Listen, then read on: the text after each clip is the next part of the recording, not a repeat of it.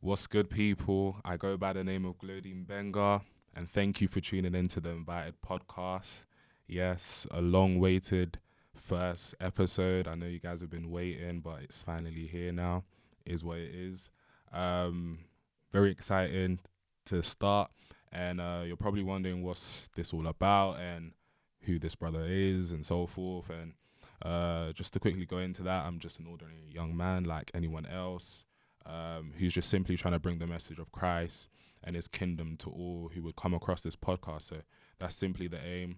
And to bring the message of uh, Christ uh, through series and discussions uh, where we would uh, just dissect the truth, the light, and the answer to all things who is Christ. And um, this is simply uh, to invite all into the truth that and light, an answer to all things who is Christ and uh, no one is excluded from this. So this message is an invitation to all to know Christ and experience who Jesus is. And so uh, this podcast is really based on the people. So the focus is on you, the listener, those who would watch. Hopefully, when we get to that stage, and so your opinions, your suggestions are very vital to this podcast. So it's here to bless you and leave you with clarity on God's mind on a matter.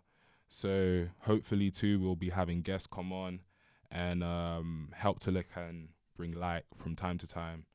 Uh, so look out for that.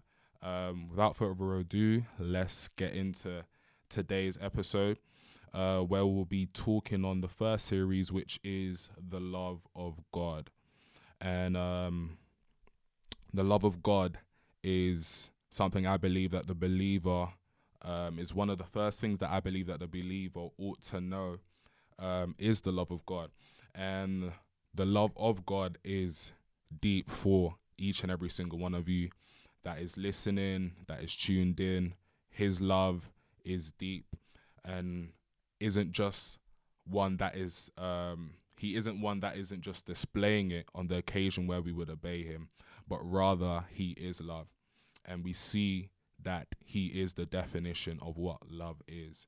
And today's focus um, in this series is simply going to be on he's closer than we think. Um, I feel like turning into a preacher and just saying turn to your neighbor and say that, but that's that's not my thing. But what uh, we're gonna be doing today, sorry, is laying the foundations on he's closer than we think. Um, so the first reading we're gonna look into is Genesis chapter three and four, but we're specifically just gonna look at Genesis three verse one to thirteen, and Genesis four verses chapter four verses eight to seventeen. Okay, so if we look at these two passages, we're gonna start off with Genesis three where it says, Now the serpent was more cunning than any beast of the field which the Lord had made. And he said to the woman, Has God indeed said, You shall not eat of the of every tree of the garden? And the woman said to the serpent, We may eat the fruit of the trees of the garden, but of the fruit of the tree which is in the midst of the garden, God has said, You shall not eat it, nor shall you touch it, lest you die. Then the serpent said to the woman, you will not surely die, for God knows that in the days you eat of it, your eyes will be open, and you will be like God, knowing good and evil. So when the woman saw that the tree was good for food, that it was pleasant to the eyes, and a tree desirable to make one wise, she took of its fruit and ate. She also gave it to her husband, who her and he ate. Then the eyes of both of them were open, and they knew that they were naked, and they sewed fig leaves together and made themselves covering. And they heard sound of the Lord walking in the garden of the cool of the day. And Adam and his wife hid themselves from the presence of the Lord God among the trees of the garden. Then the Lord God said to Adam and said to him, Where are you? And he said, I heard your voice in the garden, and I was afraid I was naked, and I hid myself. And he said, Who told you that you were naked? Have you eaten from the tree of which I commanded you should not eat? Then he, the man said, The woman whom you gave to be with me, she gave of the tree. She gave me of the tree, and I ate. And the Lord God said to the woman, What is this that you've done? Okay, that's the first uh, passage that we've just read. Moving on to Genesis 4, verses 8 to 17. Um, now Cain talked with Abel, his brother, and came to pass when they were in the field that Cain rose up against Abel, his brother, and killed him. And the Lord said to Cain, Where is your brother Abel? Where is Abel, your brother? He said, I do not know. Am I my brother's keeper? He said, What have you done? The voice of your brother's blood cries out to me from the ground. So now you are cursed from the earth, which has opened its mouth to receive your brother's blood from your hand. When you till the ground, it shall no longer yield its strength to you. A fugitive and vagrant bond you shall be on the earth. And Cain said to the Lord, My punishment is greater than I can bear. Surely you have driven me out of this day from the face of the ground I shall be hidden from your face, and I sh- and I shall be a fugitive and vagabond on the earth, and it will be and it will happen that anyone who finds me will kill me. And the Lord said to him, Therefore, whoever kills Cain, vengeance shall be taken on him sevenfold. And the Lord said, Set a marker on Cain, lest anyone finding him shall kill him. Then Cain went out from the presence of the Lord and dwelt in the land of Nod on the east of Eden. And Cain knew his wife and she conceived and bore Enoch. And he built a city and called the name of the city after the name of his son, Enoch. Cool. So that was the two passages that we read. And uh, first thing we noticed in the first passage is we see the introduction of the serpent.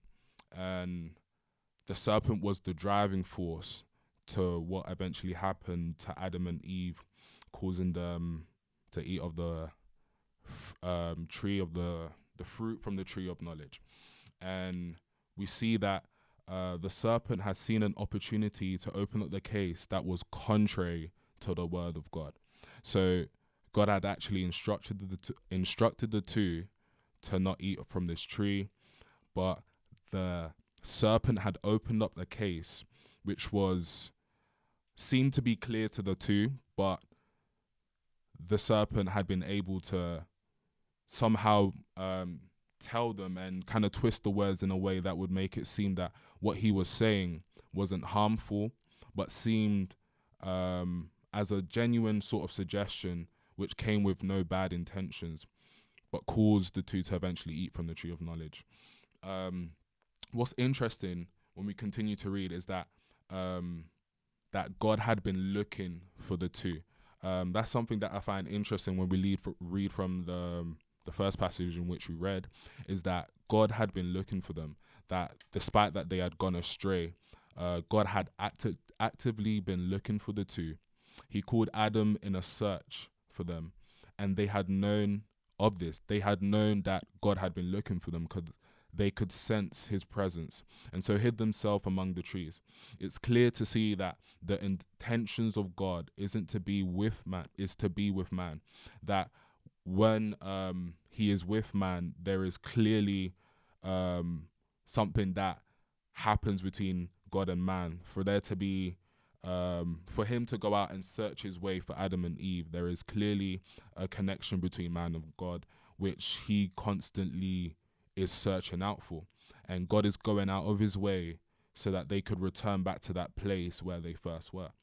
And Eve, even as Adam, sorry, replied back, explaining what had gone on, God has said, What have you told? Who had told you of these things? So God was actually saying to the um, Adam, Who's told you that you guys are naked? Who's who's opened up your eyes? And um, we see we know God to be all knowing. We know that His ways isn't our ways, right? And as a loving Father, His intentions are to protect us from all that would bring harm to us. And so, no matter the scale of what's before us, um, He's always there to show His love, even when things would go left. And so, when we move on to the next um, the next passage, we see in the case of Cain and Abel now that they had brought their respective offerings to God. However, Cain's weren't respected as um, Abel's was. And so this caused Cain to be angry. However, God explained and uh, didn't just leave Cain wondering as to why um, his offering wasn't respected. But we see Cain um, just wasn't trying to have it, and his offering wasn't accepted. But God explained that when uh, that his offering will be accepted when it would when it would be done accordingly. So we see that um, as a result that God pun- doesn't punish for the sake of punishing, but we see that in this case that Cain is punished for murdering his brother, and Cain went on to have a child. And after all this, he named him Enoch.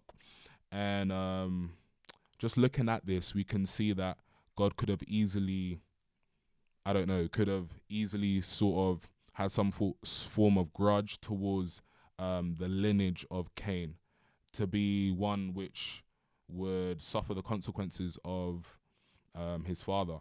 But um, God has seen grace onto Enoch. And what's actually quite interesting in um, irony of all this is that um, Enoch was someone who walked with God. We see that, um, I believe, in Genesis 5 21 to 24, we see that Enoch had been someone who walked with God to the point where he had been taken from the earth. So we see um, other people um, before Enoch had um, gone when it was their time. But in the case of Enoch, we see that um, he had been in such a connection with God. He had walked um, with God to the point where God has said that he ought to be taken from the earth, and um, he is he and uh, Noah, I believe, are two people who didn't actually die, but the word says that they were taken from the earth. So we can come um, come to the conclusion of this basically that um, God is a God of order. So we know God to be someone who likes things to be done in a set way. He wants things to be done according to his way. And the problem isn't with God, but it's rather with man. We see with Adam and Eve, we see um, with Cain that they had drifted onto into their own ways. Um, despite the fact that they've done this, that his love is still shown. And uh, what's even more interesting to me is that we see that Adam and Eve no longer used, um, even when their eyes were open, they no longer used the fig leaves that God made, but um, God had actually made them tunics of skin and clothed them. So even when drifting away, God was able to still clothe them um, despite going away from what He uh, intended for them. So the intentions of God we see isn't just um, to punish, but rather for us to understand that our ways isn't His way. And despite this, His love is still shown uh, to us, despite the fact that we would drift. And we see that um, we can't expect the results uh, God would provide when we would follow His ways, when we would disobey Him. So Jesus intends for us to be in partnership with him. We see that when God is chasing after um, Adam and Eve, that Jesus intends to be in partnership. And it takes for us to be aware that um, he is there for us to uh, to build partnership, relationship, and for us to be aware of his love. And when we are aware of his love, the love of Christ, we become more aware of how close he is, how close he is in not just um, positionally, but rather in all that we would do, that he is concerned not just about um, what would be considered as spiritual or rather the things of um, the four walls of church, but he is concerned about each and every aspect of our lives. And so, um, we see that Jesus, even in his word, that he would um, leave the 99, he would leave his place of comfort so that he would reach out to that one. And so he looks forward to relishing that relationship with us when we would notice the love that he has for us, the the place that he wants us to be with him. And uh, that simply lays the foundation for this series and um, yeah, that's where we're gonna end off for today. Um, that just simply rounds up the first episode, and I hope you were blessed. And hope to catch you in the next episode. So, yeah, yeah, I'm out.